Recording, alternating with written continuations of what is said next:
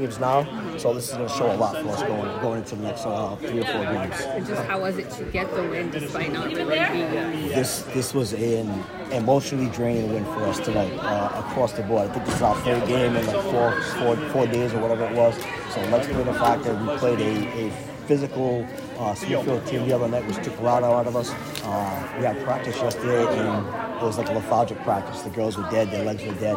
So I knew tonight was going to be a little, little test late in the game for us. Uh, but the girls showed resolve, and they came through for us. You were down two bigs at the end. You know, Yes. just talk about the play that uh, she made to just to kind of seal it there. That's uh, was she told to kind of pinch down there, pretty much. Yes, Yeah. yeah, yeah, just pinch down, bail down there. What we want to do is we wanted to let their bigs catch, catch the basketball and see if they can make a, a, a low post move down there, a cut down there. Uh, sometimes we gambled a little too much and it bit us in the end.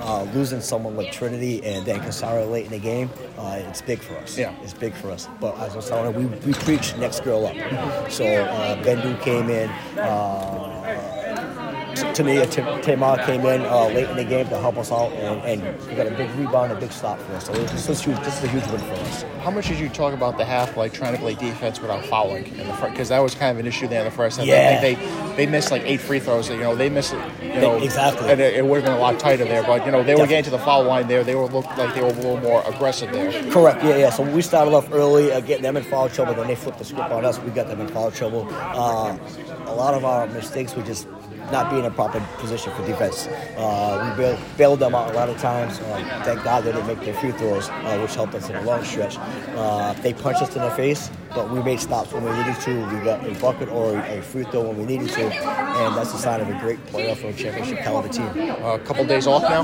hopefully, or Yeah, yeah. So I was debating on it, but yeah, we'll probably have tomorrow off, but we'll definitely get in either Saturday or Sunday back in the gym and get ready for, for next week. And then uh, with this playoff like game, do you think this prepares them somewhat for Ab- what's to come? absolutely. Uh, we had a tough one at, at Smithfield. It was like 10 point game or whatever it was, but that was a, a physical game where uh, it could have went either way. Uh, if we didn't get the foul, fouls called that we did out there, it, we could have been walking away with a loss here. And same thing tonight here. Uh, we had two of the top officials in, in the league here tonight, so they, it helped us. Uh, you know, they made the right calls. Uh, so kudos to them.